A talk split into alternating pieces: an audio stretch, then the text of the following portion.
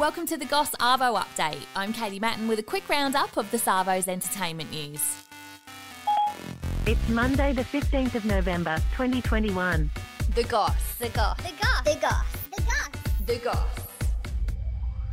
Apparently, Drake spent $1 million at a strip club the night after the Astroworld Festival tragedy. I'm actually not that guy in real life. Nine people died after being trampled on by the crowd after a man started injecting people in the neck with drugs.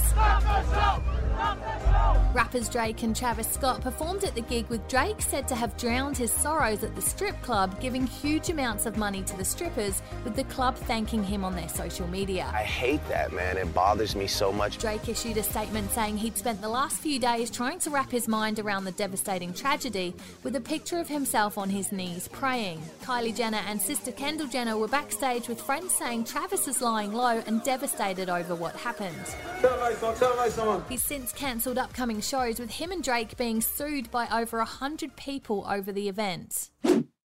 The Queen's lawyers have said the royal family can sue Netflix for their portrayal on The Crown. The pride in who we are defines our present and our future. Series 5 is currently being filmed with Netflix ignoring Prince William's request not to show his mum, Princess Diana's BBC interview from 1995. At the end of the day, you have to care and you have to feel for the causes you believe in. He said the show deals with events that are still very raw for him and the family. It's hard to get it across to anyone else how you feel and what it means to you. The UK government has demanded that Netflix add a disclaimer to make it clear the show is fiction, which Netflix has not yet done. But if we remain united and resolute, then we will overcome it. The Queen is said to be annoyed at a storyline which shows Prince Charles as a kid crying with Prince Philip calling him weak. Quite a lot going on. Defamation experts have said the Queen should be looking out for anything that causes damage to her reputation. Netflix signed a deal last year with Prince Harry and Meghan for around $200 million.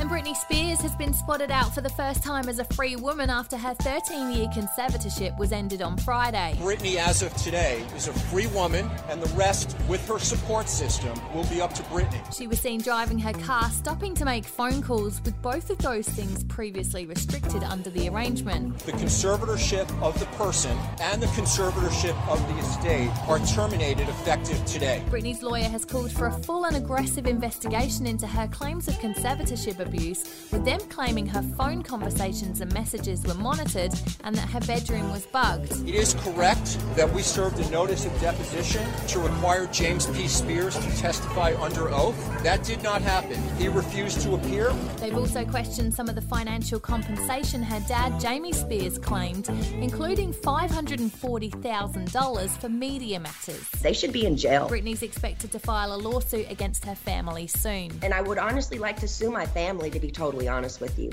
Follow us, like, rate, and subscribe wherever you get your podcasts, and that's the Goss Arvo update. See you again in the morning. A Podshape production.